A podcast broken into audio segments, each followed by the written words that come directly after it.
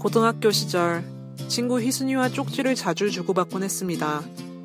사소한 일상과 취향에 대해 나누고 농담 따먹게 하던 사적인 공간이었습니다. 심슨 가족과 사우스파크를 즐겨보고 영미권 밴드 음악을 좋아하고 스케이트보드를 타는 마른 풍채의 소년들을 흠모했던 희순이는 지금 뭘 하고 있을까요? 그리운 희순이에게 보내는 쪽지를 적어봅니다.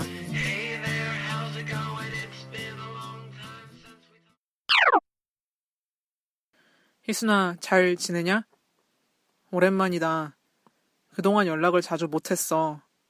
특별한 일이 있었던 건 아니고, 그냥 지냈어. 송곡과 응답하라 1988을 보기 시작했고, FX를 좋아하면서 지냈고, 송곳은 생각을 변화시키는 힘이 있고, 응팔은 캐릭터와 배우의 조합이 재밌고, FX는 요즘 포스가 넘쳐. 미국은 추수감사절이었군. 포털에서 블프 관련 기사 제목이 보이던데 미국 추수감사절 하면 생각나는 것 중 하나가 블랙 프라이데이잖아. 블랙 프라이데이가 정확히 뭔가 해서 찾아봤는데 미국사에서 블랙 프라이데이는 금융위기 사태로 이어진 사건이 일어난 두 금요일을 말하는 것이더라고. 첫 번째 블랙 프라이데이는 1869년 9월 24일로 금융업자 제이 굴드와 제임스 피스크라는 사람이 다량의 금을 사들이면서 초래됐어. 금을 많이 사 모아서 값을 올리게 한 뒤 되팔아 큰 이윤을 남기려고 했지. 당시 그린백이라고 불리는 화폐가 통용되고 있었는데 연방 정부가 남북 전쟁의 전비를 조달하기 위해 발행했다고 해. 그 이전의 화폐는 금화나 은화 같은 경화가 중심이었고 그린백의 가치는 무게에 기반을 두었던 화폐의 가치보다 낮아지게 되었으며 이는 인플레이션을 조장했대. 당시 대통령이던 율리시스 그랜트는 그린백의 공급을 줄이는 것으로 경제를 개선하려고 했고 그 방법으로 국민들에게 정부가 보유한 금을 지불하고 그들에게서 그린백을 사들이려고 했어. 그렇게 해서 종국에는 금이 보장하는 화폐로 대체를 하려고 했고 당시 시장에서는 금과 그린백이 모두 유용되고 있었는데 굴드와 피스크는 시중에 금을 사 모으면 금값이 오를 거고 그럼 그때 금을 되팔아 이득을 볼 거라고 생각을 했어. 근데 이 계획이 진행되려면 정부가 동조를 해줘야 하잖아. 정부가 금을 많이 보유하고 있었던 상황이라서 아무리 시중에서 금값을 올려놔도 정부가 보유고에 있는 금을 풀어서 그린백을 사들이면 가격이 내려가니까. 그래서 굴드와 피스크는 인맥을 동원하고 술수를 써서 그랜트 대통령으로 하여금 금을 풀지 않도록 해. 근데 그랜트가 결국 이들의 속셈을 알아채고 재무부에게 400만 달러치의 정부가 보유한 금을 팔도록 분부를 내리면서 금값을 내렸대. 금값이 오를 거라 짐작하고 돈까지 빌려 금을 사들인 많은 사람들이 있었는데 그 사람들이 크게 돈을 잃었고 금 시장은 붕괴했어, 결과적으로. 그런데 굴드와 피스크는 약 1100만 달러를 벌어들였는데 재무부의 계획을 미리 안 굴드가 정부가 행동하기 전에 이미 금을 팔아치웠기 때문이래. 그래서 이렇게 금 시장이 주저앉은 이 날을 블랙 프라이데이라고 부른대. 두 번째 블랙 프라이데이는 1873년 9월 19일로 1873년의 패닉이라고도 알려져 있어. 이날 뉴욕 증권거래소가 제이 쿡이라는 투자은행의 부도를 발표를 해 미국 남북 전쟁 이후에 철도 산업이 화랑이었는데 이 투자은행도 이때 철도 쪽에 과다하게 투자하면서 망하게 된대. 이 사건을 시작으로 최악의 경제적 위기가 왔고 어, 그 증권거래소가 개장 이래 처음으로 열흘간 임시 폐쇄됐다고도 해.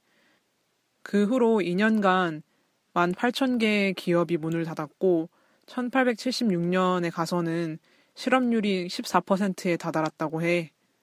이때 시작한 불황은 근본적인 원인들도 다양하고 파장도 미국 내외로도 컸던 것 같은데 위키피디아 한 번 읽는 것으로는 잘 이해가 안 가. 그래서 넘어가려고 여기서.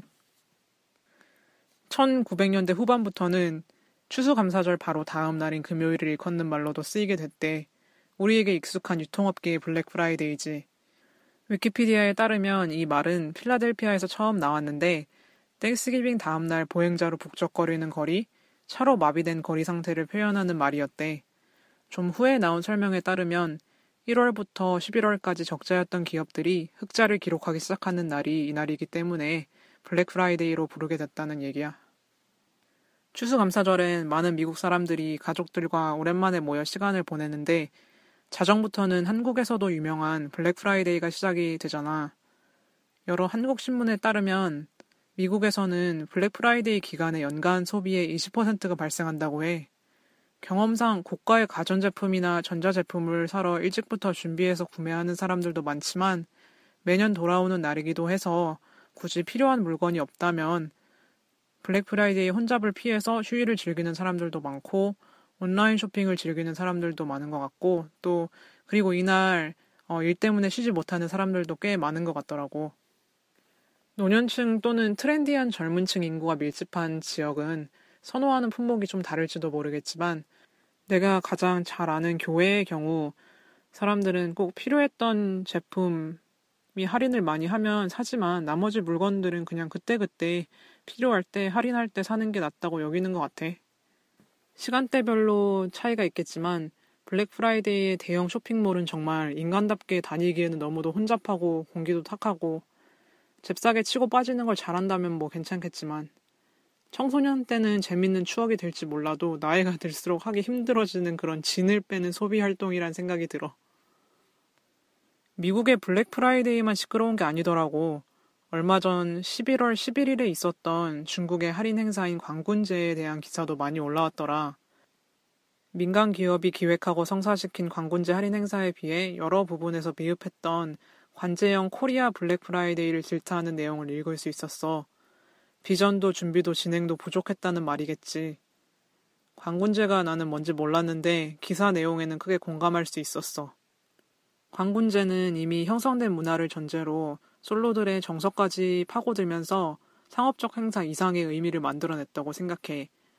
블랙 프라이데이의 경우는 미국의 최대 명절이며 역사적 의미가 있는 추수감사절과 밀접한 연관이 있고, 미국 역사 속에선 금융위기 사태와 맞닿아 있고, 이제는 광군제, 블랙 프라이데이만 들어도 특정 국가가 떠오르고 특정 일이 떠오르는데 이런 부분이 좀 아쉬운 것 같아. 코리아 블랙 프라이데이는 들었을 때 뭔가 애매한 게 이게 전 세계 사람들이 알고 있는 그 블랙 프라이데이를 말하는 건지 아니면 한국에서만 하는 뭔가 블랙스럽고 금요일스러운 뭔가를 말하는 건지 외부인에겐 아주 애매하게 들릴 수도 있을 것 같거든. 통상적으로 블랙 프라이데이는 미국 추수감사절 다음 날로 알려져 있는데 10월에 진행한 코리아 블랙 프라이데이 행사 명칭 자체가 혼동을 야기할 가능성이 높다고 봐. 미국의 블랙 프라이데이 문화에 익숙한 사람들이라면 코리아 블랙 프라이데이를 두고 왜 블랙 프라이데이가 아닌 날을 블랙 프라이데이라고 부르는 걸까라고 한 번은 의문하지 않을까? 굳이 코리아 블랙 프라이데이라고 부른 이유를 모르겠어. 실제 미국 블랙 프라이데이에 맞춰서 코리아 블랙 프라이데이 할인 행사를 했다면 말이 되겠지만. 어우, 발음하기도 너무 어려워, 씨. 블랙 프라이데이 짝퉁도 아니고 전 세계 다수의 사람들이 블랙 프라이데이라고 알고 있는 날이 아닌 기간을 임의로 블랙 프라이데이라고 부르는 건 참 납득이 안 가. 납득이 할 수 없어. 아예 코리아 블랙 프라이데이 시작 전날에 시장에서 칠면조 음식도 팔게 시키고 블랙 프라이데이가 의미하는 미국의 두 금융 사건에 대해서도 국정화 교과서에 넣어서 가르치고 그런 것도 하려나? 늘어나는 직구도 그렇고 내수 시장도 살려야겠고 뭔가 하긴 해야 하는데 미국의 블랙 프라이데이의 파급력에 편승해서는 급하게 땜빵식으로 한 게 보이니까 우스꽝스럽고 폼도 안 나고 왜 블랙 프라이데이가 아닌 날을 블랙 프라이데이라고 칭하냐고 아예 독창적인 행사 명칭을 내놓던지 아니면 미국 블랙 프라이데이에 맞춰서 하던지 주먹구구식 진행 방법은 앞으로 개선해 나갈 수 있을지 모르지만 할인 행사의 비전과 브랜딩은 애초부터 잘 수립했다면 얼마나 좋았을까라는 아쉬움이 커. 문화 강국이라고 자칭하고 브랜딩에도 관심이 많아서 각 지역마다 엄청나게 많은 로고에 슬로건을 차고도 넘치게 만들면서 코리아 블랙 프라이데이는 왜 그리 무념무상으로 만들어 놓았는지 모르겠어. 민간 기업들도 이런 대규모 할인 행사와 또 전자상거래 판을 키울 수 있는 기회를 놓친 건지 아니면 뺏긴 건지 관심이 없던 건지 알 수 없지만 아쉬운 부분인 것 같아. 미국 블랙 프라이데이에 맞춰 할인 행사를 하되 또 우리만의 문화를 만드는 데도 힘쓸 수 있지 않을까? 우리나라에도 대규모 쇼핑 이벤트에 차용할 만한 문화도 많고 센스도 탁월한 사람들도 많을 텐데 그런 사람들한테 충분히 기회를 주고 support 해줘서 지속할 만한 가치가 있고 폼 나고 신바람 나는 그런 행사를 좀 만들어 나갔으면 좋겠어. 블랙 프라이데이건 뭐건 어느 나라 거건 상관없고 그냥 좋은 거 싸게 편하게 살 수 있으면 장땡인가. REI라는 아웃도어 회사가 있어. 와일드란 영화에서 리즈 위더스푼이 맡은 주인공 캐릭터에게 최상의 서비스를 제공하는 모습이 약간 조명되기도 한 회사인데 상장 기업이 아니라 소비자 협동조합이야. 이 회사는 이번에 블랙 프라이데이에 143개의 오프라인 매장을 다 닫았어. 쇼핑하는 대신 자연으로 나가라는 메시지를 웹사이트에 걸었더라고.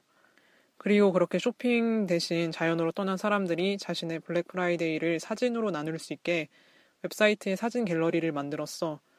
산 정상에서 프로포즈한 사진도 있고, 풍경을 담은 사진도 있고, 또 다른 에버레인이라는 회사는 요즘 핫한 의류 스타트업 중 하나인데, 투명한 가격, 공정한 거래, 이런 걸 앞세우는 회사야.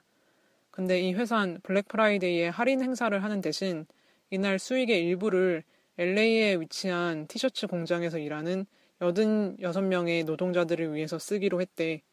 1억 원이란 목표금에 도달할 때까지 각 판매의 35%를 기부하는 꼴로.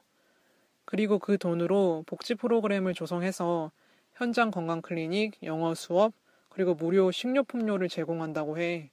이 세 가지는 노동자들에게 직접 묻고 그들이 가장 원하는 걸로 정했다고 해. 웹사이트에 가면 노동자들에 대해 알 수 있게 해놨는데 이런 것도 참 소비자로 하여금 솔깃하게 하는 것 같아. 특히 에벌레인에서 구매하는 소비자층이 고수입, 고학력인 걸 감안하면 REI 그리고 에버레인의 이런 선택이 회사에게 경제적으로 어떤 영향을 미치는지는 잘 모르지만 블랙 프라이데이라는 문화에서 또 다른 하나의 문화가 파생되는 것인 점에서 신선하다고 느껴. 홍보용으로도 좋지 않냐? 우리나라에도 이런 기업들이 이미 있을지도 모르겠다.